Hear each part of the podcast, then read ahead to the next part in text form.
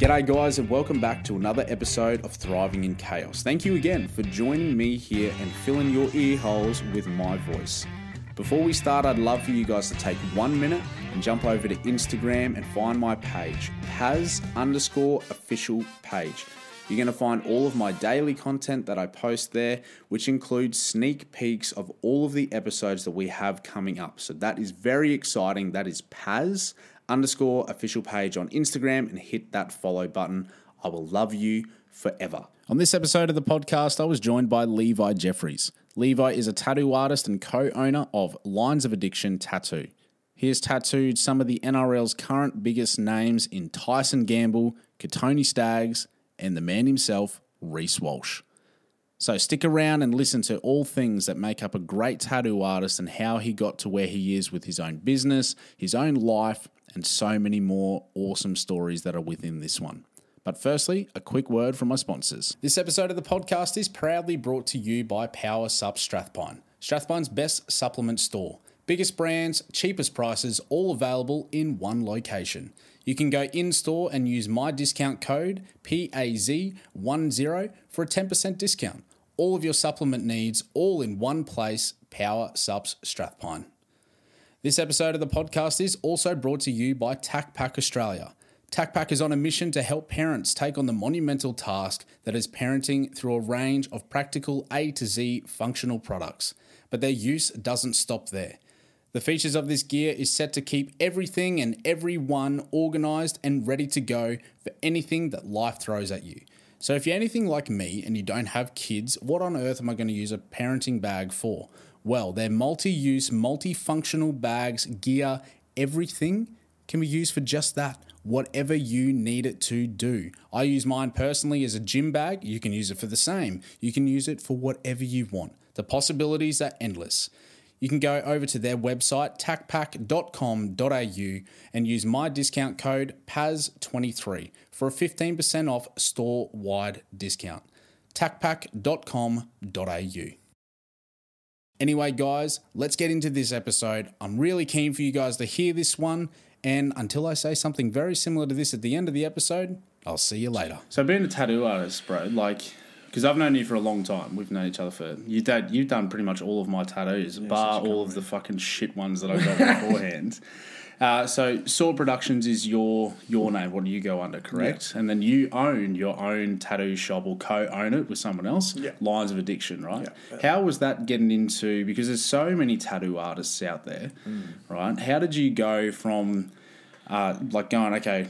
I'm a tattoo artist now, and I want to open my own shop. What was that transition into to kind of being a, an owner?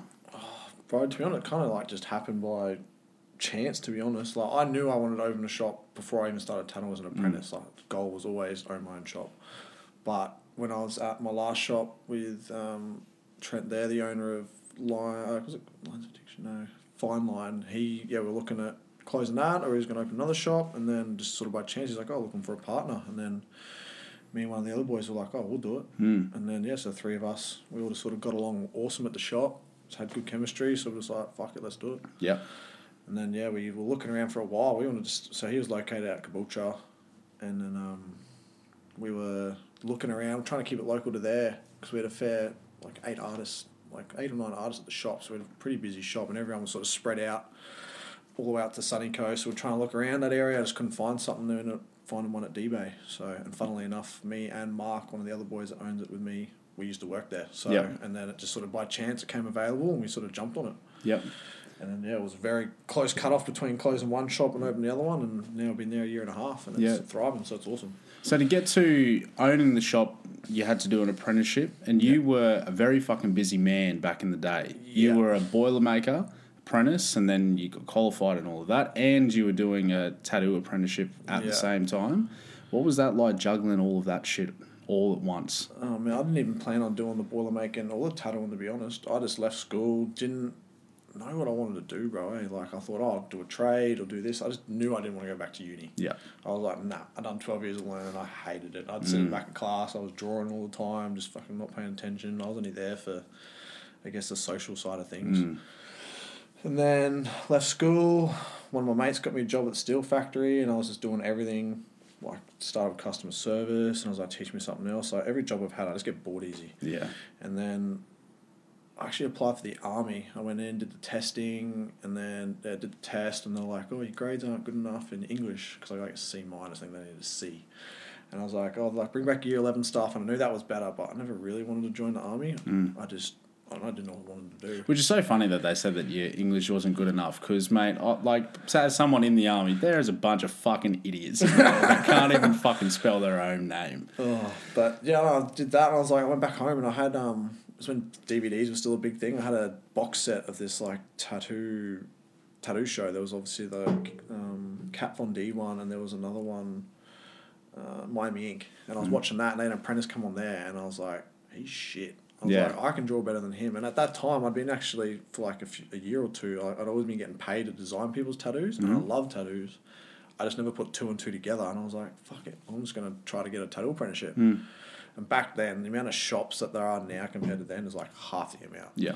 Where now you get like within a one k like radius, you'll have three shops. It's mental. So I went around, started trying to find a shop, and I got a start at it um Coolsville Studios at Brendale. Yep. Underneath uh, Little Mick, so that was cool. Yeah. That's when I first got my foot in the door, and that was over ten years ago now. Fuck. I think it was ten years this year. So No, congratulations. That's crazy. sick. So you started. Uh, you're saying that you started drawing like in the back of the classroom and shit like that. Like I can't fucking draw for shit. How did you know that you were like, I want to transfer this into doing some tattooing type of stuff?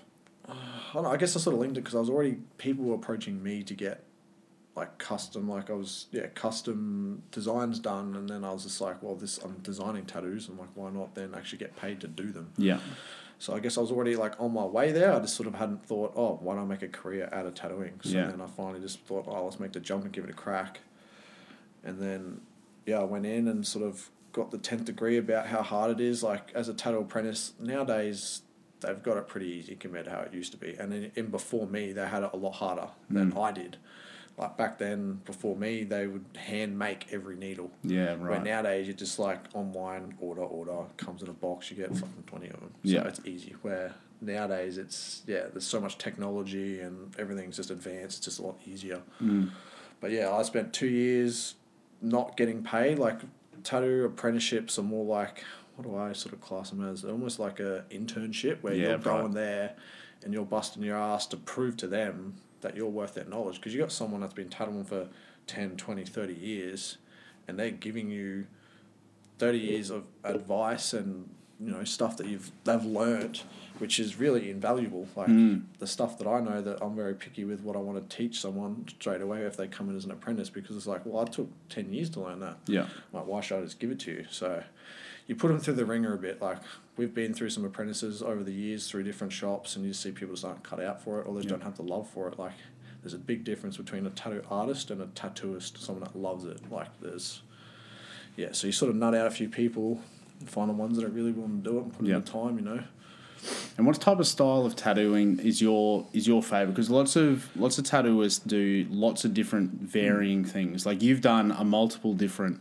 Yeah. array of designs and shit like that for me. Yeah. Um, do you like the realism style of it, the geometric shapes? Like, what's your So definitely realism. I love doing portraits. I like trying to get a picture and then copy it exactly and Yeah. get it as close to that as possible. Um, but yeah, as as starting out, I think you should definitely be skilled or at least have a good understanding of all the styles because every style works itself back into all the other ones, like the basics, like line work, shading, and all that. So I think you should be very versed in all styles when you start out. Where you get some people coming through and they're very stuck on their one style that they already started drawing Yeah. or designing, and it's just like, well, you need to learn everything because Mm. you, you learn other stuff that you can incorporate into your style that you like by doing the other stuff. what do you find is the hardest the hardest style? Is portrait the hardest? It seems like it would be just because of how realistic it has to be. From an outsider's perspective, everyone thinks it is because it's like, oh, how do you do that? But like Mm. for me, I guess if you love it, you're enjoying it, so it doesn't feel hard. Mm. I feel like color probably is, but not for necessarily for the fact of it being so a hard like it is a hard style. Like if you're doing color realism, but it's it's just messy. Yeah. Like you got black ink, you can just tap tap tap. But like when you- you're doing a painting, if I've got red ink on my paintbrush, and I need to go to green, obviously I have to wash it out. So it's just time consuming and just takes so long. Mm-hmm. So it's definitely one of the hard ones. But when it comes down to hard, I think it usually comes down to your client. Yeah. Okay. So you got skin types, they can't sit still, they sit like crap, just yeah. What's been the What's been the worst? Somebody like the worst that's been sitting down for you. Like, what have they done? Have they passed out? Oh yeah, I've had passing out. It doesn't happen as common as you think, but Mm. it definitely happens. But that's not so much of a bad thing. Like it happens. You give them some sugar or water, and they're all sweet. But hard is like someone that can't sit still. I've got Mm. one client called Twitch. Because he like naturally like he, he can't help he has like a little natural twitch, so trying to do like his style he always likes line work. So I'm trying to pull a line. and he's like moving in it. Mm. So thankfully I've been tattling long enough I can sort of deal with it and almost expect it. But like if a client's not sitting still, it's just near impossible. And do you ever get to the point where you're just like, look, man, like I can't, I can't do this tattoo. Like you, are, you I've been just close. Not, yeah. yeah. Or just call it and say maybe we just you know call it a day, come back, try to refresh because it can be. I've had times when I've been tattooed and you're just not feeling it. Mm. Like you got to be in the right. It's a big mindset thing. Like people I don't understand. It's like you got to be mentally strong to get through it too. Oh, yeah. Like, you know your body's telling you run. Don't Yeah. don't do this, and then you're just like, nah, I'm sitting here. I'm gonna cop it. Mm. So yeah, you got this big mental thing for sure. Man, I remember the one of the first tattoos that I came down to see you for. I had rolled in from a night out at about three o'clock in the morning. Up the sunny coast. up the sunny think. Yeah, coast, and yeah. then I was like, "Holy fuck! I've got to get back to Levi. I've got to go and do a tattoo." And that was like we were starting.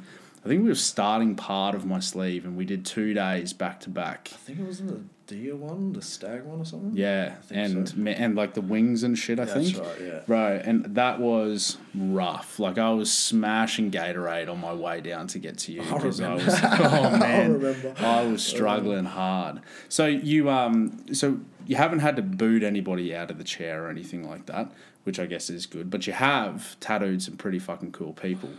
Yeah. What's uh? So you've you've been able to you've tattooed a bunch of like the Broncos players and some that are now like Knights players, Tony Staggs, Tyson Gamble, and the big star of the moment, Reece Walsh. Yep. How do you get into like those guys' DMs basically to get to the point where you're now going to be that tattoo artist? that was by chance, really, bro. Like Katoni sort of just started making a big splash on the scene for the Bronx, and like really, yeah, was making a name for himself. And then his contract come up, and then he re-signed with them, and I just sent him a message like I was just a big big fan. He was killing it, and I was just like, hey, bro, like I think he had about twenty thousand followers at that point. I was Mm. like, hey, bro, like if you ever want some ink, just love to, you know, hook you up, and then.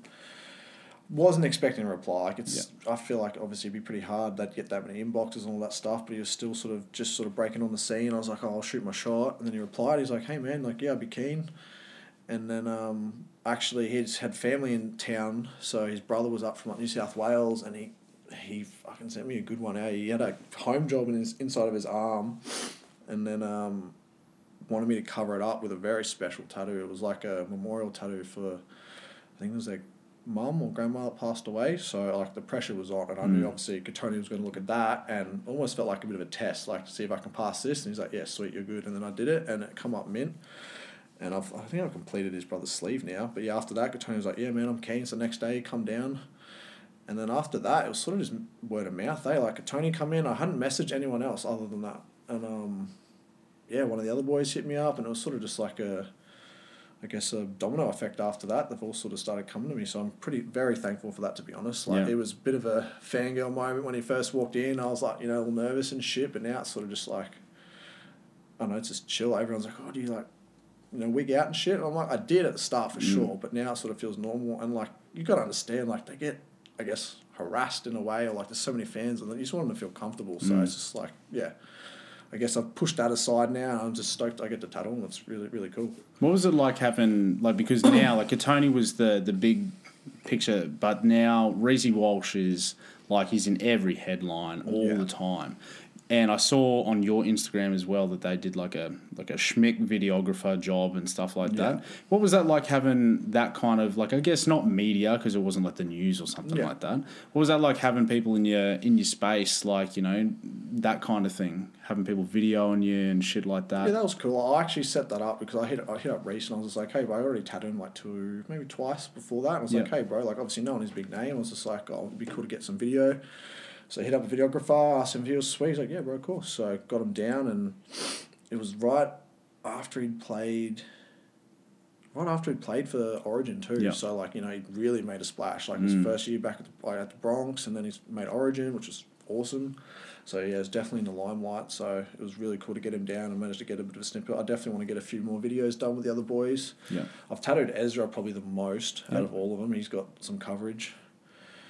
So yeah, I'll s- definitely get a few more videos done. It's just cool to have that, I guess, on my profile. Obviously, it's good exposure, but it's it's just cool to have as well. Yeah, and I mean it's good, like good social proofing for you too. Like Yeah. heaps of people always go through all of your profiles and, Yeah. and shit. Like I know that when I was first like picking you, like I was looking through everything. Like Yeah. you know, I'm just like okay, like I like this guy, how he's doing this and this, and don't Yeah. like this and whatever. Because ultimately, like it's a permanent stamp on your body. 100%. And I love asking clients too. I'm like, first thing I ask them, like when I haven't told them before, I'm like, oh, how'd you find out about me? Because obviously it's good to know where your clientele's coming from. Yeah.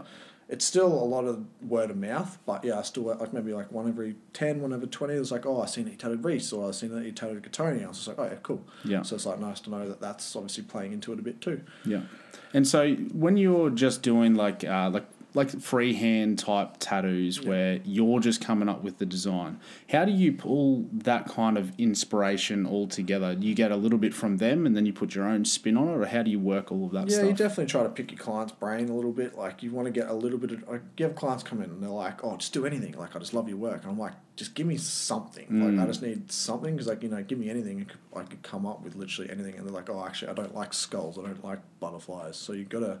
I need a little bit of direction." Um, but yeah, usually just pick their brain a little bit, get a vibe of what they do and don't like, and then I'll start coming up with something. And I guess it's sort of just relying on past experience of what you know works. And we'll even like, especially in the shop, like we're really good and big for leaning on each other, going, "Hey, what do you think of this too?" Because it's obviously two heads is better than one. yeah, So we all lean on each other, which is good. Like we've got a really good work environment like that. So it's yeah, it's really big. I think to not show that you just need yourself. Just like you're more than happy to ask for help, because then you get the best result. I think. To Yeah. be honest. and so now like having like over ten years experience, obviously you're super comfortable tattooing anybody anywhere, Yeah. um, doing whatever design. What was it like the first time that you put needle to skin though? like this Yeah. hand shaking, bro. Like Yeah. even for the first couple of months, and there was certain tattoos. Like every time you tattoo the ribs, bro, like I still get nervous now because there's so many factors tattooing some areas, like the ribs, skin stretchy. You've got clients that are breathing. It's a painful area, so yeah. Uh, the first few times, it's definitely nervous, but obviously it's just like anything. I guess the more you get underneath your belt, the more comfortable you get, and then sort of the rest is history. Have you had to tattoo anybody's eyeballs yet? I've t- oh, I was meant to tattoo someone's eyelid. I Mm. didn't end up doing that. But yeah, no, eyeballs aren't actually a tattoo. So like they get ink and they inject. Oh, true. They inject the iris, which is the white bit. Mm, I don't know, Yeah, something. The eyeball. Yeah. The white bit of the eye, and it actually just sort of bleeds out into the eye. but I think it actually can weep into your skin. Like you see people they've got like black ones done, and it Mm. actually starts like seeping out into their skin. Yeah, right. And that's irreversible. Like Yeah. with tattoos, we can get laser and stuff, but in the eyeball, that's dye. Like that's in there. Yeah, right. That's pretty hectic. and you are a man full of tattoos yourself. What's it like being a tattoo artist, Mm. having to trust another tattoo artist with your own arms, legs, back, whatever? Oh man, I'd freaking laser off half of mine. Eh? I think Yeah. as an apprentice, you like, and I always knew I wanted to be covered, but I was just like, you're working for free, and then I guess part of the payment is you work with other artists, and they're like, hey, I'll give you a tattoo, or I want to try this. Like one day, one of the artists when I was an apprentice just got a heap of new colors, and he was really keen to try it. I never wanted any color tattoos, but I was like, free tattoo, fuck yeah. alright. Yeah. So yeah, I copped a Chucky tattoo on my leg, which now I'm just like, oh fuck no. I get Chucky. I haven't even seen the Chucky movies yet. Yeah. But it's just like, yeah, no. As I'm getting older, I'm getting a lot more picky. Mm-hmm. Um, but yeah, it's I guess you just just like anyone, you sort of look into what you like, or you just might be feeling a random. "Oh, I just want a tattoo. Like I went two years without getting tattooed. Yeah. So you just hit up one of the guys, like, hey, you guys got time? It's just it's hard as a tattoo artist in your own shop to get tattooed by another artist because you're not just trying to book in a day with them. You're trying to find a day you're not book you're not booked, they're not booked, and you both got time. So it's it's hard. Like we're, we're constantly going, I'll tattoo you soon. It's like three months to haven't Yeah. looked at it because you're all just busy. You got your own life. You got your own clients. So it can be pretty hard as a Mm. tattooist. And I swear, tattooists have some of the shittest tattoos. Oh, Like- look, to be honest, I've seen some tattoo artists with some fucking shitters before. But so, how do you then, and you touched on it briefly just then, with how busy your schedule is? Because I could imagine that tattoo artists kind of just have to go with whenever it's busy as far as when the bookings are coming in. How do you get that work life balance if you've got to tattoo people fucking all day and and like sittings are long too depending on oh, what you're getting. How do you balance all of that with your own life? I don't. it's sort of like work first, family second, and then like obviously you want to put family first. But end of the day, you working is what's putting food on the table. So sort of like work first, family second, and then trying to find a bit of time for yourself after hmm. that. Like it's yeah, it's hard. Kids are getting into school now, so I guess work sort of then revolves around school drop offs and pick offs, some pick ups sometimes. But yeah, you just try to do your best, bro. Like there's a lot of hours of the tattooist that you people don't realize we put in. Like I'm very lucky. I've got my partner that handles all my bookings now. So it frees up. I used to spend four or five hours a night just trying to get back to people. It was, it hmm. was ridiculous. Like you'd finish a day eight thirty to five thirty of work, go home, spend three four hours on your phone trying to reply to people, and it's the same crap. It's just like, what do you want? Where do you want it? How big do you want it? And it's just like repetitive. Yeah. So it's just like a lot of lost time. And then you'd also have a lot of people who just don't turn up for appointments and shit. Hey, probably over the years you'd have a lot of that. Is if you And- refined that now. oh yeah, that comes down to deposits. Yeah. Yeah, it's funny when you've taken a deposit when people actually show up. Hmm. So Yeah, yeah, you've got to be on top. of it. It's so easy, like oh, and for some reason it always seems to be like the clients. You're like oh, they've been in a bit, you trust them, and then at one time you don't take a deposit, and one time they don't show up. Yeah, so you just got to be like anal about it, I guess, and just be Yeah. like, nah, I don't care who you are, I'm taking a deposit. Yeah. No, that's fair. And I mean, at the end of the day, it's your it's your business. It's how you make Yeah, it. and most people understand that. Nearly everywhere, like you know, you got to put a deposit down for something. If you you don't get to go to a shop unless it's Zip Pay, which now Tattles offer as well, mm. to take something without paying for it first. So. Yeah. And so when do you when do you fit in within everything that you just said then the actual designing of the the tattoo itself? So usually, like most of my career, I've always done the night before. Yeah. So I'll sit down. That way, it's fresh. I'll go through, and that's why I always like in-person consults are good. Like if you're really trying to nut something out that you need to see in person, like cover-ups are a big one for that. But that's why it's good on like Instagram or Facebook, whatever you use, and then you can go back to that client's conversation. You go through whatever reference they've sent you, and then you'll sit down that night and sort of put it through together. And if you have time, you send it to them, get their feedback. Otherwise, you know you've got it ready. You roll in the morning and you say, "Hey, I've got this. What do you reckon?"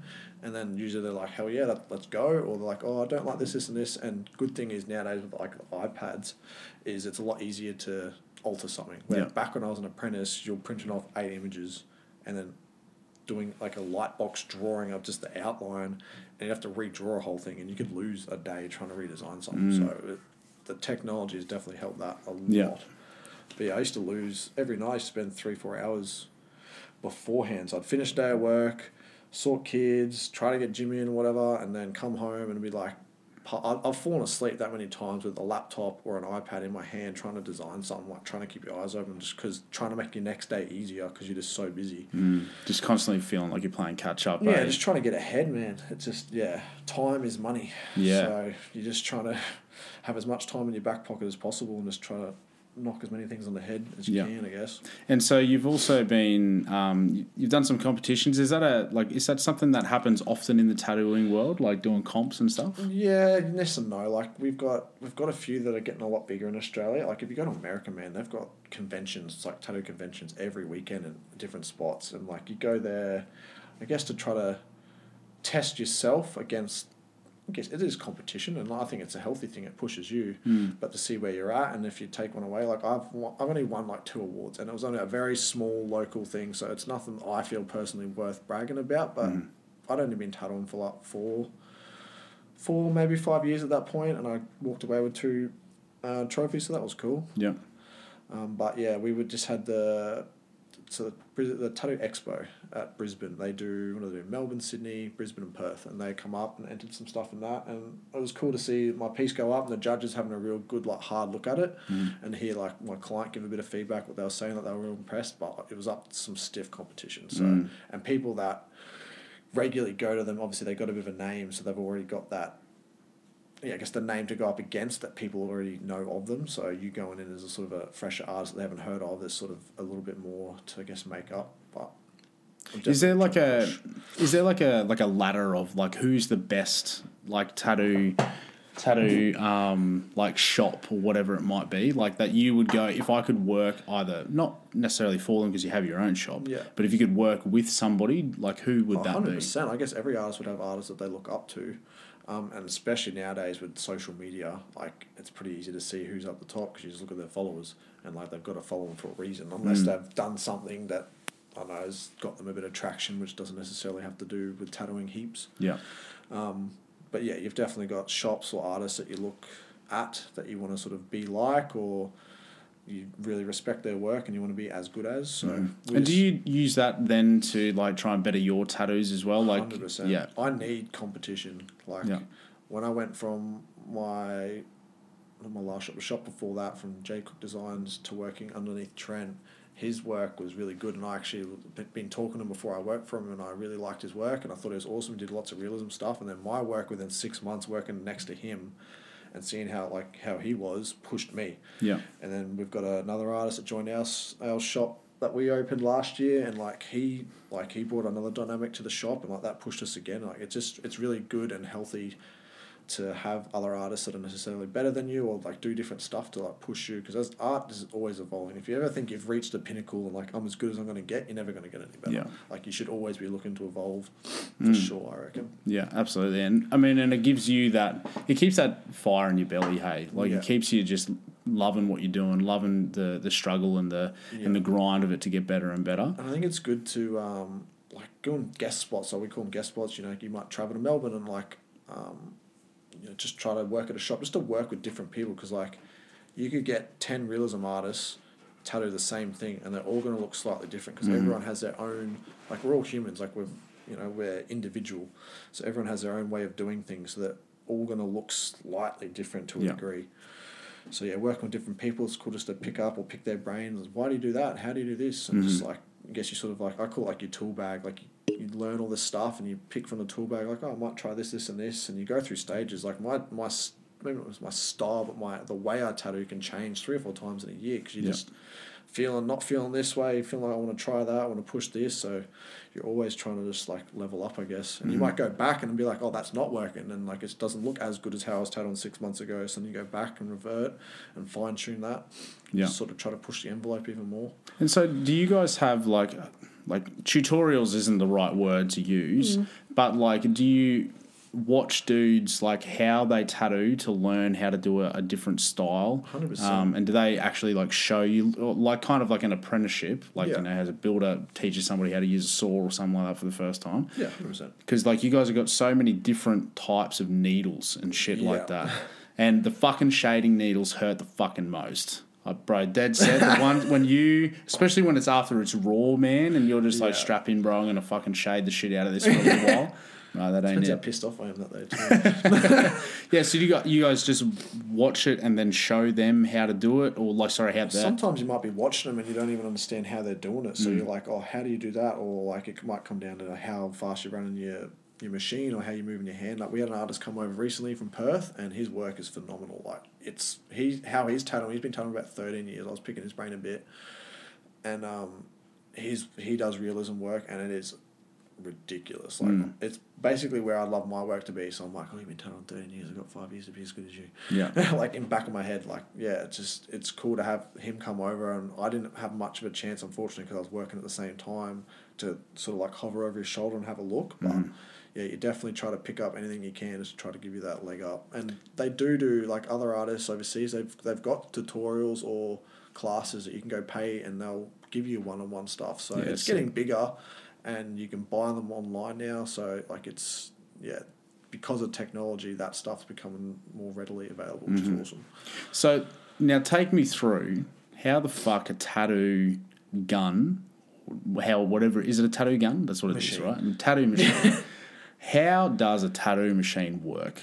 I think there's probably lots of people that are listening to this that have got tattoos and they see how like you know see it working, but how Yeah. does it actually fire it into So you? you go back old school and you got the coils, the loud as one like, like yeah, that was they're pretty basic. It's sort of like electricity running through your coils, hits a back bar, and it's just a back and forth like just electricity's springing uh, arm that your needle's connected to just forward. So it's just Yeah. literally that's creating the back and forth, and it's just run at different speeds. You turn up the voltage, and it's going to go faster. Turn it down, and go slower. But Mm-hmm. nowadays we've got what we call um, rotaries, and basically it's um, it's a motor, Mm-hmm. and they spin, but obviously still create that back and forth. So it's just a motor, and now we've gone from having something with a foot pedal and you having to push, and it's all connected to battery power because obviously Yeah. batteries has gotten so much better. Mm. I remember being an apprentice going, oh, imagine this battery powered tattoo machines. And 10 years ago, that was like so far in a distance, it sounded crazy. Yeah. And now that's what we all run, no? Like, people still run the old school stuff, but I'd say 90% of people are still like running the new stuff because Yeah. why not? You don't have any cords in your way, it's just so much easier. Mm-hmm. And so how does the how does it actually pick up the ink to then transfer it into into like from somebody? the motion, I guess, because you've got the tube around the end of your needle and it moving back and forth and creates a bit of, I guess, a suction and just pulls it straight up back into your end of your, your needle tip. And then it just sort of holds it there. And then once you make contact with the needle to the skin, it's then pushing it down with gravity. And yeah, away you go. And so fact or fiction then is cu- does color hurt more than like the black? Yes, but that's because of the way you apply it. Because Okay. like black, uh, black and grey wash, it's very thin. It's like water.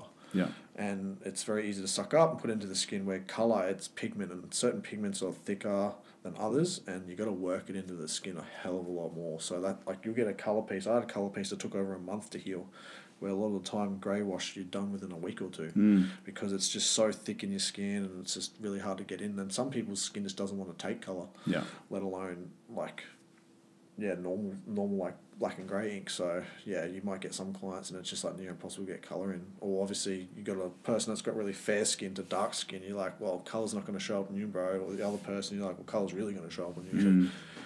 So how do you, as a tattoo artist, because I remember when I was like, when I got my very first tattoo, and I didn't know how to fucking look after it. As far as like people, because people would say, don't give it in direct sunlight, don't go for a swim, don't do this, mm. keep it wrapped in glad wrap for fucking four days. You know, let it be wet. How do you look after a tattoo that it heals the best and it takes the best to your skin? I guess everyone everyone's slightly different. Everyone's got their own sort of approach. Everyone's got their own creams that they like using this and that. But naturally, your body will heal its tattoo itself. The mm-hmm. biggest thing is keeping it clean. Yeah. So it's technically like a wound, and then if you get it dirty, it's going to get infected. But I like letting it dry out for a day or two, because if you're putting cream straight on an open wound, just like anything, like you're wrapping something up in band aid, doesn't breathe, it just sweats and it stays moist, and it's people are going to love that word moist. That a few more times. that's nice. Um, but yeah, like by letting, letting it dry out, it's going to seal itself off. It's going to get all of that scabby and dry quicker, and then um, yeah, you start sort of applying some cream just lightly. Like you don't need to go over the top. Like I, I remember as an apprentice, and one thing that stuck in my head was this girl come in. We didn't do the tattoo. She come in. She got a tattoo behind her ear, and the cream was caked on, and I was Mm. of like, "What the hell?" And then one of the other boys, like I was only new, he come over, wiped it all off, and it was just weeping like, she's like, "Oh, I got it done yesterday. It just seems really like, or a day or two ago." It's just like, yeah, it doesn't seem like it's healing. And he's like, stop creaming it so much because Mm. like it just smothers it. You're better Yeah. off letting it breathe.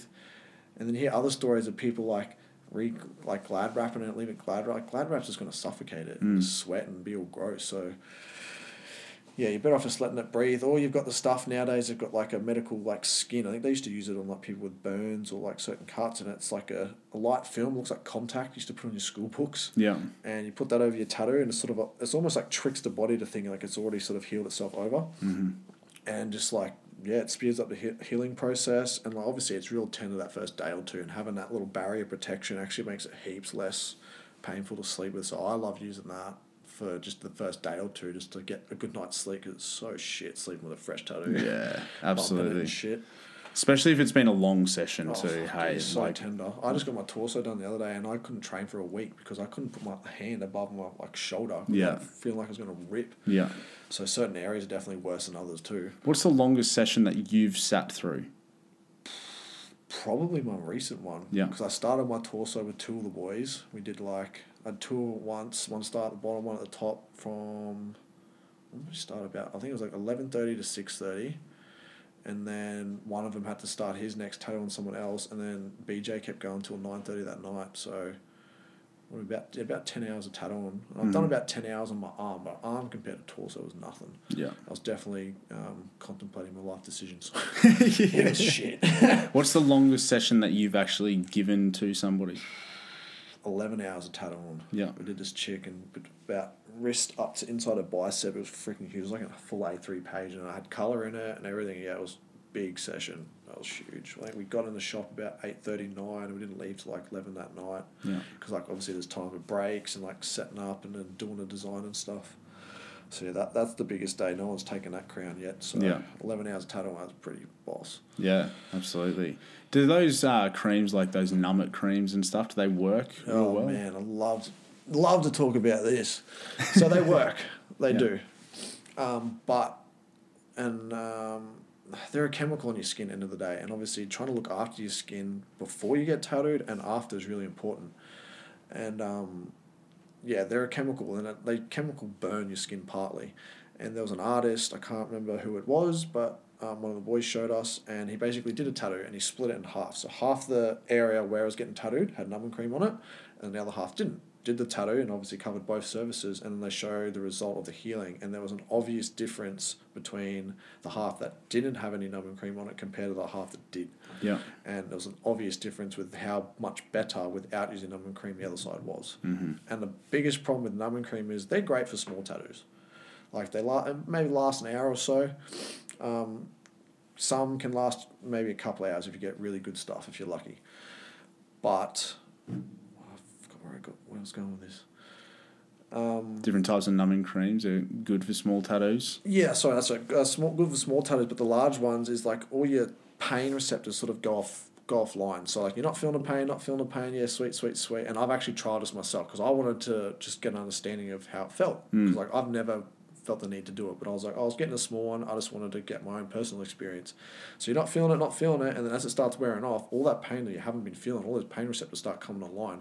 So you're now feeling the pain of the tattoo that you're getting currently, and all that pain that you haven't been feeling from the tattoo parts that have been done then starts coming on, and it's sort of just like overload you, mm. and almost like seventy percent of people once that numbing cream starts wearing off, I almost guarantee they're gonna tap Yeah. because it just starts overwhelming. It's too much. They've been feeling no pain to then all of this pain. It's just too much, and then Yeah. just tap out. So don't do numbing cream. Just Just Suck it up and sit out. through it It's a big get- mental thing to be honest. Yeah. If I'm like gonna do anything, I'm like, oh, maybe get some pain meds or something, like just Mm. some codeine or just something to take your mind off it. I, I feel like anything that's gonna like, I like going in with headphones, my iPad, and I'll just watch something, a movie or music or something to take your mind off it. Obviously, if you're sitting there and just concentrate on it, of course it's gonna hurt more. Mm.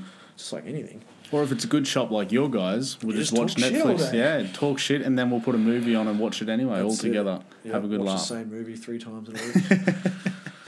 Um, so let's let's move away from tattooing then for a little bit, Mm-hmm. and uh, it kind of comes into that. How do you fit it fit all of this in with your own time? You've got four kids. How old are your kids? And So we got six, five, three, and three. So my- I've got two of my own. My partner's got two. And yeah, it's pretty hectic. mm, But yeah, they're nearly all in school, so it's not too bad. so how was that then with the pressures of apprenticeships, uh, starting a business, owning a business, all while having kids, which are a full time job itself? Yeah. How how'd you go with managing all of that stuff? I guess you sort of just learn on the run, to be Yeah. honest. You just got to make it work, especially, you know, like kids sort of have to come first. I worked a lot, and I guess having a partner at home to help sort of with that stuff, it's just, yeah, you just do your best, man, to be honest. Yeah. That's all you can do, I really, I guess. Try to make sure when you've got your days off, you get make time for them and for yourself, and just make the most of the time you do get off. And then when you're at work, make the most of work time so that you're making the money, so that you've got that spare time, and you've got to have you know holidays and make time. I definitely struggled for a long time because I've always just been like work, work, work, work, work, to not take time out. Where now, me and my partner, we really try to make sure we make time for ourselves and make time for the kids so that we do get that time. Otherwise, you know, you just neglect it and you just sort of guess you fall away. You get so stuck on a tunnel vision of oh, where, where we're going to be in three years. Where you need to remember just like to slow down and smell the roses because you Mm. never know when it is your time. That's that's the biggest thing, I guess. Yeah. So I've definitely tried to step back a little bit and make sure I still make time for myself and the family.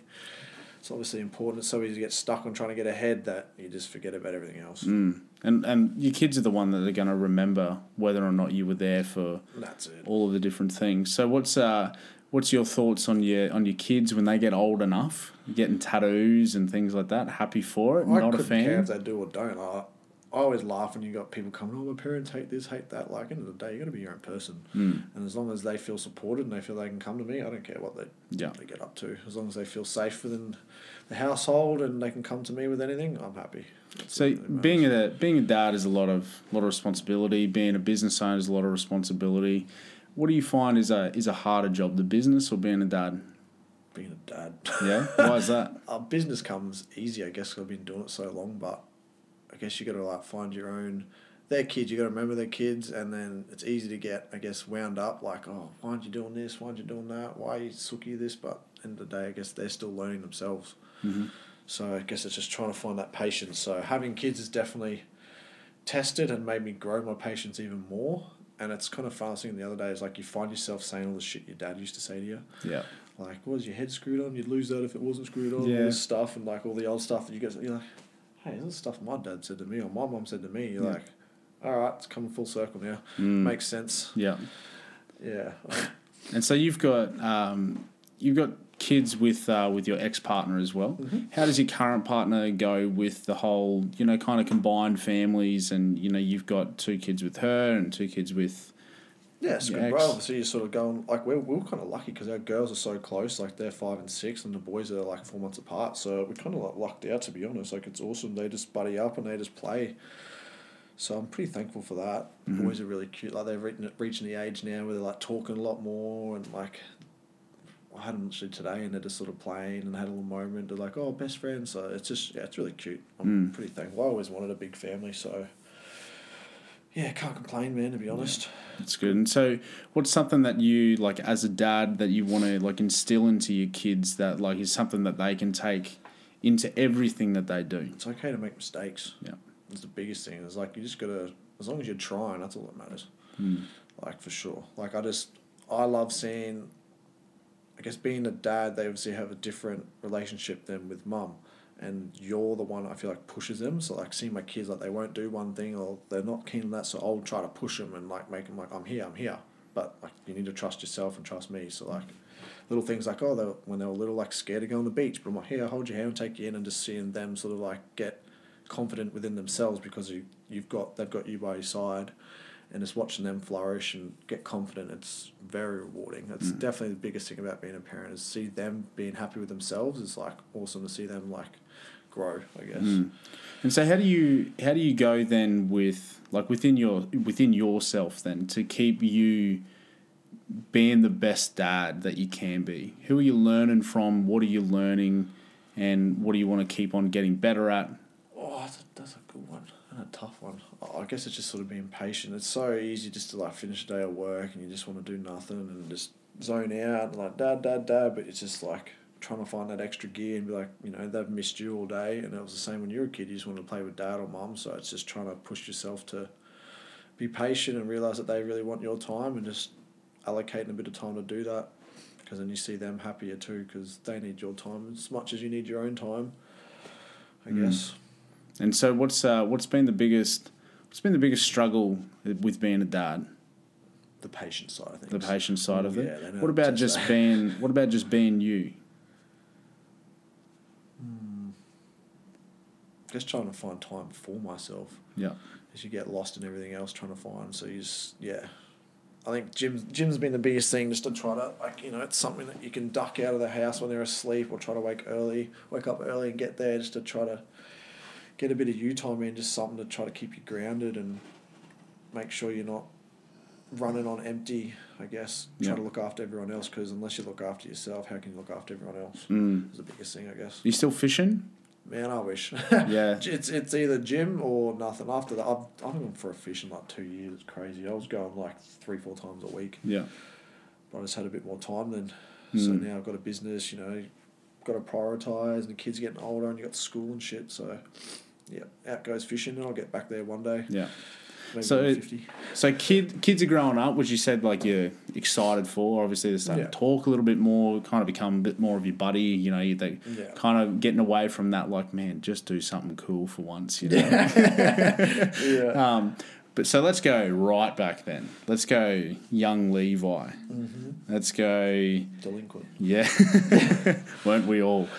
Tell us a little bit because you sent me through like a bit of a yarn, which is a good one, and I want to hear you tell me this story about what you were getting yourself into a bit of a uh, bit of strife when you were a young fella. Oh, I guess I, everything sort of revolves back into this, and it sort of ended up getting into tattooing. But I had one of my mates. He got kicked out of home. We took him in, and he started. We were like 13, 14, I think, and he was doing a bit of like graffiti, but not just tagging stuff, like actual pieces.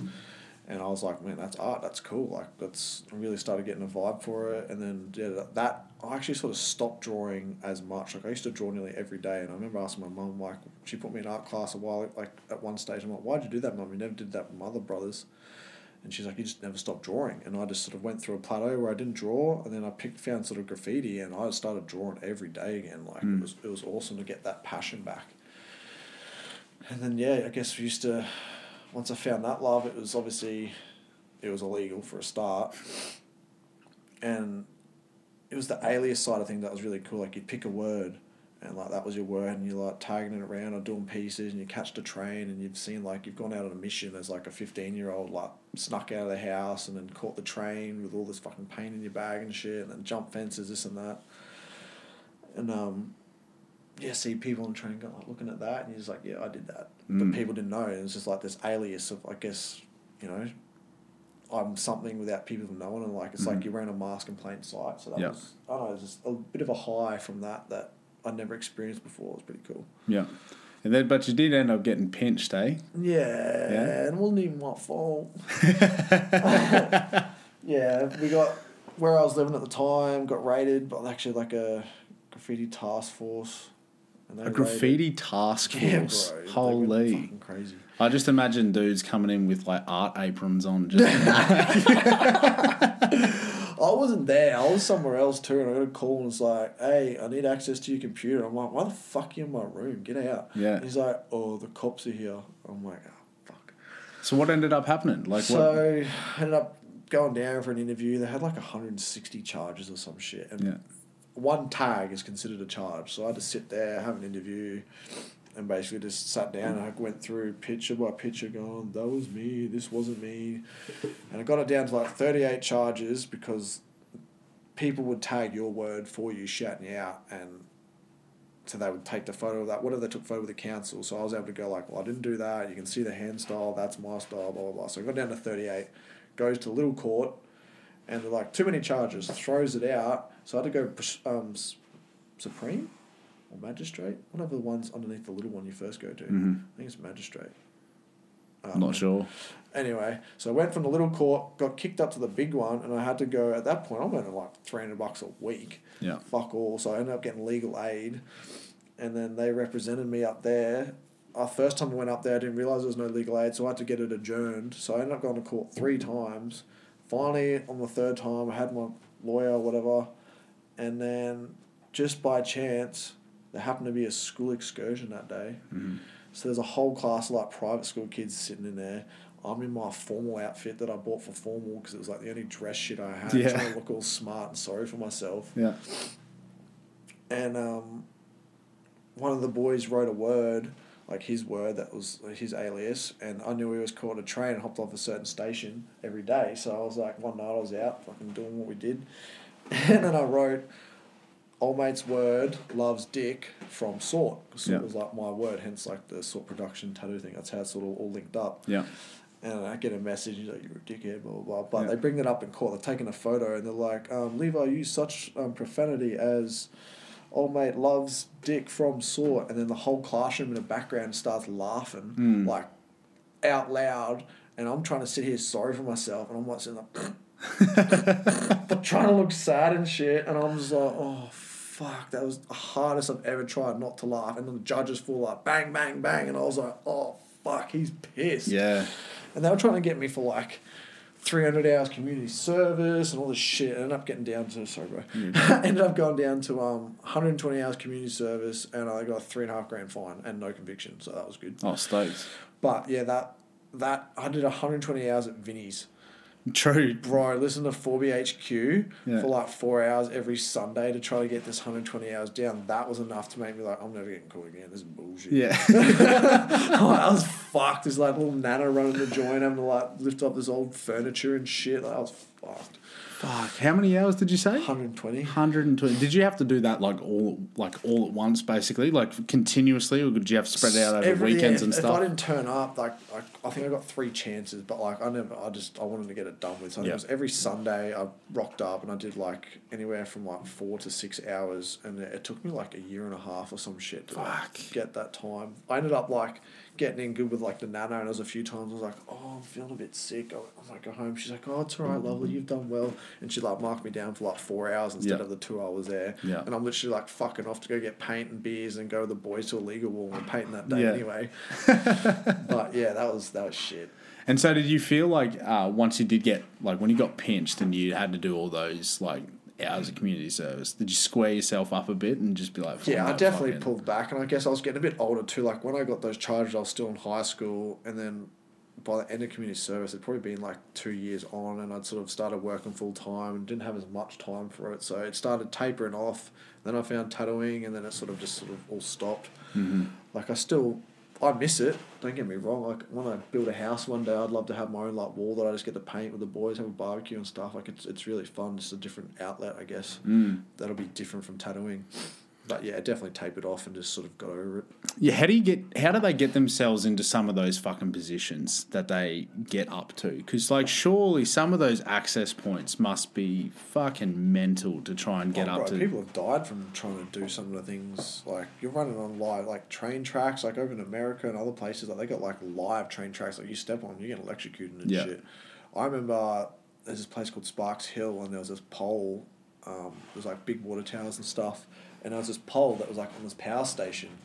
And then every time you go up there, like someone else had like climbed up this thing, and like you had to climb over a gate, like a sharp gate thing, to stop people climbing up, and you're climbing around the safety thing to stop people doing it to go drop a tag higher and higher and higher. And then Yeah. one day I'm just like, fuck all these cunts. I climbed top of this thing. It would have been like fucking four or five stories. Yeah. Got at the top, did a tag, and then literally slipped and fell. I had these like ringlets around it and fell and like caught myself. And like I'd seen death that morning. My mate was down Yeah. the bottom. He's like, holy fuck, you nearly just died. And I'm just like, it took me two minutes to like just calm myself down. yeah, Yeah, you put yourself in some pretty precarious situations to do the stupidest shit. You're just like, why? Like, I'm looking back now, I'm like, why? What Yeah. the fuck was the Oh man, the amount of times you look back on some of the shit you did when you were a young fella, right? And you're Oh, just man. like, oh, 100 percent should be dead because of that. Oh yeah, definitely. I Yeah. pulled my main back, my mate back one night. We're trying to cl- creep across the tracks, and he went to go, and the train had stopped running, but they're still trying to pull him into, obviously Bowen Hills trains train yard,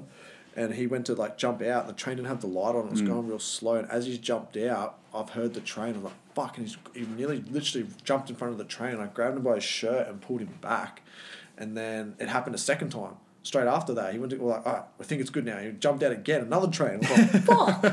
I'm like, all right, I'm gonna go, and you can wait after me. Like, yeah, you get yourself into some stupid positions Yeah. doing it, and if your parents knew, they would fucking kill you. yeah, never found out though. Oh, mum found out it's just after I got kicked out because I got dropped home at like two thirty in the morning, um, by a paddy wagon. Oh, like by a cop car. Yeah, So yeah, I was in shit then. She kicked me out like a week later. so yeah, she found out all right. yeah. Did you? Uh, what'd you end up having to do? You got kicked out of home. Where'd you go? What'd you do? Uh, my mate ended up taking, like my mate and his grandparents ended up taking me in and I put myself through year 12, so that was really good of them. They've become pretty much family, so I was, went through year 12 and then after that sort of got myself on my feet with full time where I was working 35 hours a week with, with school anyway. Yeah. Pay for the paint. Yeah. the paint, the drinking, the partying. Yeah. Um. So, tell me, like, talk to me about like like running your business. What's the what's the hardest thing to to continue keeping that business going? Like, because obviously there's, like you said, within a one k radius, there can be so many different tattoo artists within that small distance. What's the hardest thing though with keeping that business going? I guess you want to keep your employees happy because then you got a good vibe. Every the biggest thing that people come to our shop and that they rave about is the vibe in the shop. Mm. Like everyone has fun. Like we're just in there to make it a fun environment. Like it's already a, and you hear about people like and back in the day, especially like walking in a tattoo shop, it can be quite intimidating. Like you got mm. people covered in tattoos. You know, you know you're going to be in pain. Like some tattoos can be you know a little bit standoffish. You know, mm. don't know how to go about it. Where like we, you know, we always try to like greet our clients with a smile on our face, make sure they feel welcome and all that. Crack a few jokes, just try to break the ice, and then before you know it, like they're joining in too. So it's definitely probably the biggest thing is like we've got a good environment, and everyone that we have have working for us, like we're more of a big family, so it just makes the environment better, and then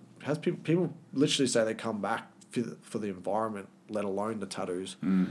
Like we're very picky with the artists we take on, and we're, we're very hard on ourselves, all of us as artists, when we do something wrong, which is a good sign, I think. You know, like we may not be like the clients always leave, they're always happy and it's awesome, but like as an artist, you're always trying to find faults in your work just to try to push yourself next time and do Yeah. better. So yeah, we definitely hold, hold ourselves to a high standard, which is good. Yeah. Has there been any tattoo, and this could even be like when you were an apprentice or whatever, Mm. has been any tattoos that you have fucked and you've just been like, Oh. What's been the worst? There's one that always sticks with me, and it's like a wolf I did, and it's partly the client's fault, but partly mine. Like I'd only been tattooing for like a year and a half, but he wanted a picture of a wolf, Yeah. and he brought in a picture of someone else's tattoo, and you need flat images. And someone brings in a picture of a tattoo, it's like an image that's wrapped around an arm, so it's not a flat image. It's distorted, Mm. so you're not getting the proper value of the image. And it was half wolf, half like mandala wolf. So I ended up, I tried to find original photos like you'd want to do, and he didn't like any of them. He wanted that half of the wolf, but he wanted it full wolf. So I had to cut it in half, then flip it, and then join it up. But then it, I tattooed it, and I thought I was happy with it at the time. Like at the time, I was like, yeah, sweet. Like I killed it. Like for you know someone had been tattooing for like a year or two, and then at that point, the person I worked for, we had to take photos of tattoos and send it to him. And then he like called me. He's like, "What the fuck is that?" And I was like, "What do you mean?" And he's just like, "That's Jack, bro." And he's, I'm like, "Fuck!" And I ended up looking at it, and I was like, "Oh fuck!" He's like, "It was it was real skinny." Yeah. And after that, I had like a vendetta against wolves. Eh? Yeah. And then I ended up like since then, I didn't think I did a wolf for like six months, and one come up, and I was nervous. I was like, Mm. "Fuck, here we go. Here's another wolf." But I ended up having a vendetta against wolves, and they ended up becoming one of the best things I could tattoo Mm. because I was just like, "All right, that was a weakness. I need to get better at it now." Yeah. So I was just like, "Fucking, let's see how I can do this better." Yeah. So yeah, and I think like over eight years, I've spelt two things wrong. Yeah. So that's not too bad, Yeah. and I was able to fix them. So that was kind of lucky. What's the What's the worst ones that you see for people coming in that are just like and they might not necessarily want you to fix it, but you see it and you're just like, It's always home jobs, bro. Yeah. We had this one chick come in and like people just think it's as simple as like drawing on the skin, but there's so much to tattooing it's not funny. And Mm. which is why like not anyone can do it. Like you need to be, you know, mentored for six to twelve months before you even have the slightest idea of what you're doing. And um, this one chick come in, she got a home job, and she keloid scarring at no shit. I reckon one of it was nearly a centimeter off her skin. They drilled her that fucking much. Like, Yeah. just, like there's nothing you can do about the scarring. Yeah. Like she could have lasered off the tattoo, but end of the day, that scarring's still there. Mm. And yeah, just home jobs like you can't help but laugh. Or Yeah. people saying, "Oh, I did this when I was drunk." It's like, oh, every good tattoo story starts when I was drunk before I started it. Do you have your um? Because obviously, you take your own gear to the shop, Yeah. and do you ever do tattoos when you're just at home, like either on your missus or your mates or anything like that outside of the studio? Yeah, legally, you're probably like not usually meant to for money, but like on the occasion, like yeah, you can take some stuff home and just Mm. sort of tattoo someone if you feel like it. But everything's just easier at the shop, bro. Like, oh, people do it at home, do it cheap. It's like I'd rather do it at the shop. I got better lighting. I got everything I need, all the equipment. It's just like taking it home. It's just a pain in the ass, and you got to like create an area that's sterile. And obviously, you can set up home and you know how to make everything sterile. But when you just walk in the door at your shop and you got everything you need, it's like, why would I do it at home if I don't Mm. have to? And I mean, the shop always smells clean too. You 100%. walk into a Yeah, tattoo morning, shop. night, everything's clean. Like Yeah. you could make your house like that too for the moment, but it's just like everything's looked after at the shop, Mm. so it just makes more sense to do it. So take me through take me through your process for like you're you've got to go in for let's say a eight hour session, right? Somebody's coming in, let's say do an arm. What's your process from start to finish? Like how do you keep yourself going? So obviously, your client contacts you first. You pick their brains. That's all like pr- prior to the consult, like to the appointment itself. They come in. You're either set up, you set yourself up. Obviously, you want to feed because sometimes you just don't stop. Sometimes you get tattoos. So I always try to have decent breakfast. 'Cause the Mm. other day I tattooed through till like five o'clock and didn't stop once because you just run to the pump and you didn't want Yeah. to stop. Want to put the time into it. Get your client prepped, get the stencil on, make sure they're happy, and then once the stencil's on, it sort of just go ham, sort Mm. of plod along. But yeah, I find music's a big thing for me to keep me going. Um, if I don't have fucking good music on, like I'll put headphones in or some shit. Obviously, we're trying to keep everyone happy. You got like eight artists. We might put movies on and shit, but like sometimes you just like start putting stuff on. You're like, I'm going to sleep, bro. This is Yeah. like- I've literally micro sleep during a tattoo before, like multiple times, just because I've worked such big hours. And you're like, all right, I gotta have a quick five minute break, go get some water and shit, and then yeah, just sort of wake yourself up and get Yeah. back into it, blast some music. Mm. I always end up like reverting to like um, house music and shit if I'm doing like a late night because I'm just like, yep, time to get myself amped and just like get the tempo up. Yeah, but you also like other than keeping yourself going, you got to keep your client going too. Like Mm. knowing like we on our form, ask like, have you eaten? Uh, are you this? Like, do you have that? Like like like maybe can um, health conditions or something. So you got to be very onto it with your client and be very aware too. Like you might look up one minute and they're real pale and you're like, okay, you weren't pale a minute ago. What's going on? So Yeah. chill. And sometimes you gotta you can sort of ease someone through a tattoo and be like, you're doing well, or sometimes you just got to put them on a bitch. Yeah. Like I had one client, and I like, tried to like, oh, you're doing good, bro, keep going, like, and then he ended up tapping out and didn't finish the tattoo. So the next time I just put the cunt on the bitch. I was just like, bro, stop being a bitch, like, let's finish this. And like, he ended up fucking sitting like three hours longer than he did. And it's like, Yeah. not that he was, I was just trying to like get in his head and mentally get him amped up to finish the tattoo, and he did. Yeah. So like, your people skills as a tattooist is very important too Mm. which is like as an apprentice you learn everything you learn as an apprentice like you do everything but tattoo when you start out and you don't realize and it's the biggest thing i say to an apprentice coming through is like everything you're doing right now you end up in, implementing into your own tattoo like you're serving clients and you're learning to talk to people. So then when you're dealing with clients yourself you already know how to talk to them you already know how to quote. You already know how to pick up a phone how to like almost coerce someone like they're not sure and or you might have an idea that you know is going to work better but they're very stuck in their way of like i want this. Mm. and learning to talk to people and get them to trust you and trust in your ability to then give them the best result like your people skills is very important. And like that's why people coming in that haven't worked any like hospitality or anything like can be sometimes a bit of a problem unless they can pick it up soon. Like i worked in kfc and all that crap so i already had people skills and what that. So it's yeah it's really important to know how to i guess communicate with people Mm. as well. And it keeps that like like you were saying before, like it keeps that vibe of the of the studio Yeah. like massive, which is as somebody who's gone in and gotten a fair few tattoos myself, especially with you guys, like it is, it's so good. Like you go in there and you you feel comfortable. Everybody everybody talks to you as well. It's not just you. Yeah. Like you know everybody's tuning in for a little bit of a yarn or a little bit of a laugh or something like that. 100%. And it makes the, it makes the whole experience because it's just like anything. Like customer experience is huge. It's what keeps com- people coming back. yeah that's it And also, like, um, tattooing is super addictive, yeah right? Like, I know that every time that I've walked out of like getting a tattoo from you, I just go, "What's, next? you want to What's know the trade secret Yeah. there's nicotine in the ink Actual? no Bro, you could have had it 100% told me that. I would have believed that. I love telling people that. They're like, Yeah. "Oh, fuck, it makes sense." I'm like, "No, Yeah. I'm just being dickhead." So, uh, so what's next on the on the cards for you then? What's uh, like? What's where do you want to take the business? What do you want to do? You we gonna- definitely want to grow LOA. So like, Lines of Addiction LOA. We want to. We've always talked about second shop and like pushing the boundaries of that and like more merch and stuff like that. But Mhm. eventually, I still on the cards. I want to go out on my own, separate to that, and have my own shop. But like with me and my partner, we've talked about. We've sort of got like a big big dream of the type of shop we want. We want to have a bit of a one stop shop. Like we want to have like normal tattooing. We want to have cosmetic tattooing and offer like cosmetic other other sides of cosmetic things mm-hmm. and like I guess a bit more fashion, like more merch and like I want to have a shoe wall. I'm obsessed with shoes. Yeah. So I love to have like own that stuff, barber, whatever. Like it just yeah, I want to have my own brand of things separate to the the joint one I have with the boys now. But Yeah. that's down the track one day. Sort Yeah. of pipe dream for now. Because your misso's full of tattoos too, hey? Oh, yeah. yeah. Yeah. Do you do a lot of her tattoos or? Since we've met, I've done nearly all of them, bar like maybe a few um, little ones, and then her traditional because she's um she's Maori, so she she got a traditional one done over there when we went to New Zealand last year, and that one for myself was just really cool to pick the artist brain about like that and watching him like his process. Some cultures tattooing is very big part of their culture, so it was Mm. cool to sort of find out a lot about that side of it that I never knew. yeah.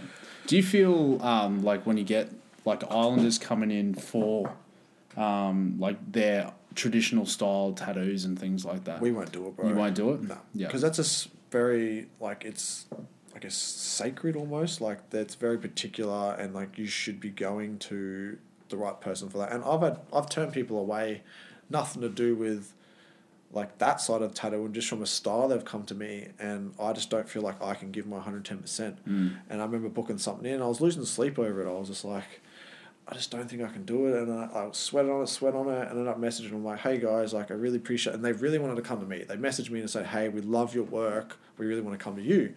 And they wanted, it was like biomechanical, um, organic bio, no, bi- biomechanical. It's like, like the machine cogs and stuff like that. And I just can't get excited about it. And Mm. like, if I can't get excited about it, I don't really want to do it because I want my client to get the best possible outcome of their tattoo. And I just Yeah. told them, I was like, hey guys, really appreciate you guys wanted to book in with me, but I just don't feel I can give them 110% on this. Yeah. And they were actually really understanding, like, oh, we really appreciate your honesty. Um, I suggested someone that I thought would do a good job, and like they were more than happy, like, Mm. which was good. Like, it was received well, and I was just honest with them. And I guess honesty is always the best policy. How do you go with um with doing tattoos for for people that you know, for like lost loved ones and or things like that? Because yeah, I was sure, gonna say like, yeah, like it can be very emotional because you know, and I guess the pressure can be like I've done portraits of people that have passed or stuff like that, and like I kind of thrive a bit under that pressure for some reason. I don't know why. Like that pressure, I like, but you also want to know that they're happy with it. And like you know, you'll have clients go up to the mirror and they start crying and shit, and that. One of my mentors, um, Curls, he told me early on, he's like, You're not just tattooing someone, you're changing their life forever. Mm. And for some tattoos, they are just stupid tattoos. But other tattoos, they're, they're personal as. So you've got to put your all into every tattoo, you know? Tattoos can be real personal, bro. Mm. And sometimes it's not even a tattoo. Like, it's just like, I guess sometimes with your barber and shit, like you see someone and you've tattooed clients regularly or they're spending so much time with you, sometimes they just start opening up. You're spending mm. like eight hours a day with someone and you're trying to fill the void of time and sometimes you really connect with someone so you just start talking about life and this and that. Before you know it they're opening up about to you about some real deep shit because i guess they're vulnerable they, they're in pain and like i've seen other clients have their clients in tears not by anything they've done they've just like got onto a topic and it's like triggered something and like mm. they almost had like a vent. Yeah, like it's just like like you said, like you spend that much time with somebody, you can't help but they and they're also going to share like where this where the tattoo came from, why Yeah. it's going on, and and whatnot. How do you go like? That's a lot because if you do like a lot of those back to back, it's a lot to kind of take on yourself and Yeah, definitely can. Like I, I guess you don't have as many as those. Like they're a lot rarer than anything else, but Yeah. they definitely happen. mm, Um, but yeah, it can be a bit draining and stuff. yeah, But I don't know. I don't. I don't ever find it too bad. I just as long as I know that they've walked away happy with the tattoo, I feel very accomplished within myself. And Yeah. I think it's one reason I love tattooing. Like I've worked a fair few jobs. I've worked since I was thirteen, and I get bored easy. Where it's Mm. one of the few jobs that I've had that is very rewarding because I guess you get a lot of feedback and satisfaction, which is rewarding for yourself. Like you might work in a job in a factory, and how often are you going to get a pat on the back? or Oh, good job packing all that shit. yeah, Like you don't get much feedback from your people above you. Where being a tattoo tattooist and seeing someone go up to the mirror and they're smiling and they're like, "Oh man, I'm fucking stoked with that," or like, "Thank you so much." Like you're getting a lot of gratitude, Mm. and that really makes you feel good, and makes you want to keep doing it. I guess Mm. like you might kill a tattoo, they're stoked, and then the next one you're like, "Oh, I want to do it better. Like I want to get a better reaction," and yeah, it's it's very rewarding, and I think it's one of one of the reasons that I probably like will never get bored of tattooing. I've definitely gone through phases where I was like.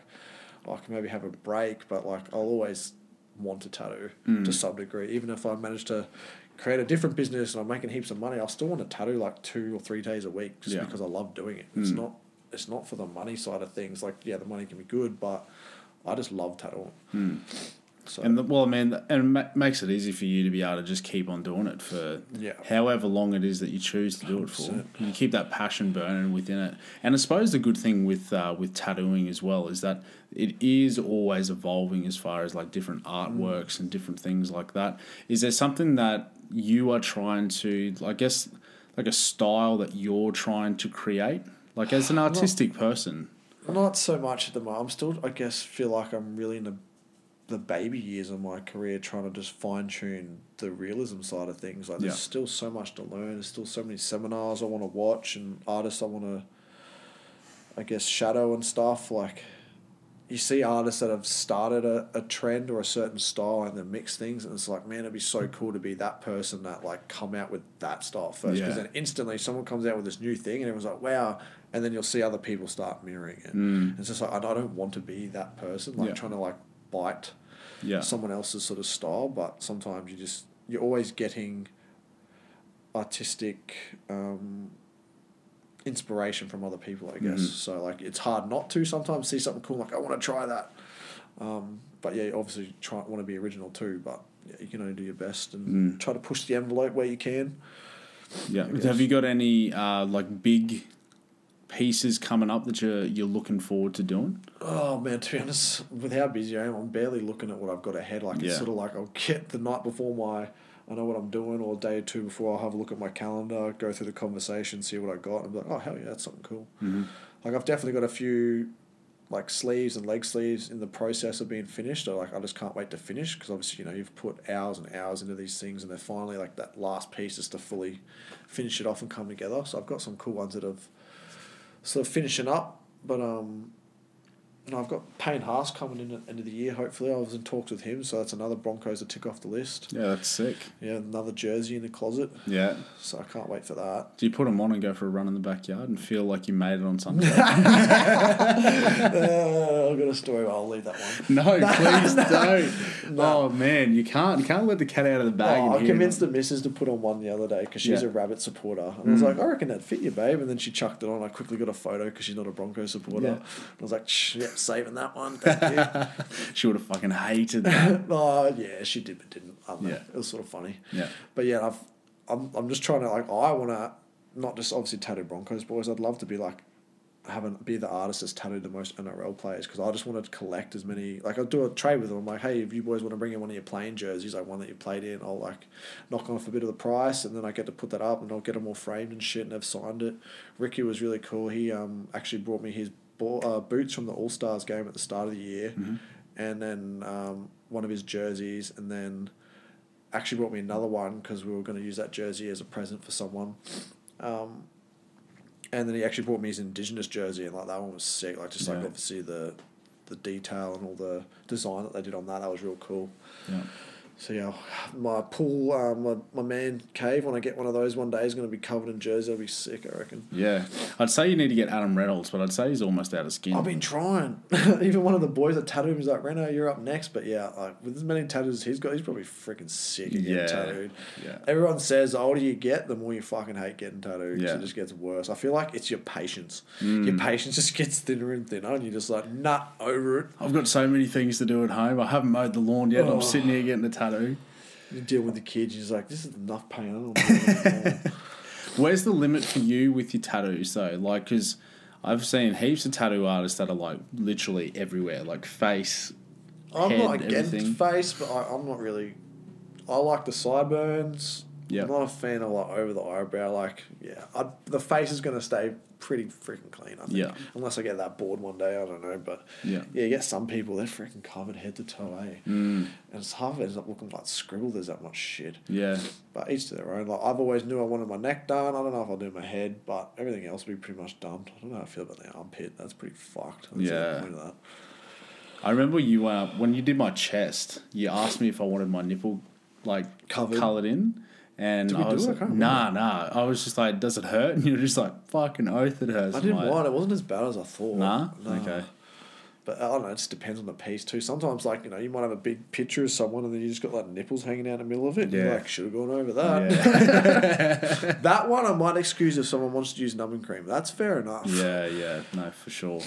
Um, so you've got heaps, heaps coming up. Payne Haas will be cool. Yeah, I don't know if our beds will support the big boy. I'm gonna have to check the load rating on the way. and um and continuing to keep on like spreading out with the shop and everything like that, man. Like that's sick. Like, so what's that? How do you like? What do you wake up and you tell yourself what's like the? I'm gonna push at this today to get better at that for tomorrow. Usually I wake up and I'm like, fuck, I'm 10 minutes late. I gotta Yeah. get kids to school. no, the other day I had one, like I rolled in and um, my last tattoo on Saturday. Um, I'd already tattooed him start of the week, so we got to smash out like half his arm in within a week, which was really cool. I love when I get to smash out that much Mm. um, quickly. But I rolled in and it was like a piece I just got really excited for, and then I just without even meaning to, like I really pulled back how much time I was putting into it. I was like, I was going real slow. I looked up and I was like, how have I been tattooing for like three, four hours and I've mm. only done this much tattooing? I was like, what the fuck? But yeah, I just really put the time into it. So I guess some pieces just get you really excited. Or Yeah. sometimes, especially after we had that artist Liam that come over, like you feel the you felt the whole shop vibe change, especially with us senior artists, and like we all wanted to with how good he was tattooing. It was like we felt the pressure and we had to do good tattoos. Yeah. So like that whole week, we're all just like putting in like extra, extra. Like you want to put, you always put one hundred and ten percent in, but sometimes I guess you're putting in one hundred eleven in mm. because you're just like really trying to push the envelope. And bro, if anybody wants to come in and see you, Mm-hmm. what's the best way that they can uh, contact you and get in there and get a tattoo? Instagram, hundred percent. Yeah. So Insta- Instagram is sort s o r t underscore production underscore tattoos. Sick. Easiest way to send us a message. Give us a follow. Follow the. Yeah, follow the work on that and all the shenanigans that get done in the shop. Yeah. Hell yeah. Levi, bro, I appreciate you coming in today, man. Like it's Pleasure, been bro. it's been fucking sick. Like learn about tattoos and shit, like because I love them. I've got heaps of Yeah. them, and uh, I want to come in and get another one. So when you got some time free, Face tat, of course. cause yeah, It's the missus' name, isn't it? yeah, something like that. Surely, Yeah. So it would be like a barcode or something like Yeah. that. She, she can, please return to yeah, she could scan me in and out of a night. Levi, brother, thank you so much for coming Thanks, in, man. Good having you. Yeah. Oh, good having me. Thank you. It was good having me, having you here. nah, cheers, bro. Appreciate Cheers, it. brother. Well, thanks again, guys, for joining me for an episode of Thriving in Chaos. You can fill out a Q&A here on Spotify and tell me what you liked about the episode, what you got out of it, because it's important that I know that what I am releasing, you guys are enjoying. If you haven't already, hit that follow button, the little bell icon, and you can stay up to date for all of the new episodes. You'll get notified when a new one comes out, so you'll always be in the know. Head over to Instagram, Paz underscore official page, and you can send me a message. Tell me what you like, what you don't like, what you'd like to hear more of. And you can also see all of my daily content that I release. Anyway, guys, that's enough from me. And until next time, I'll see you later.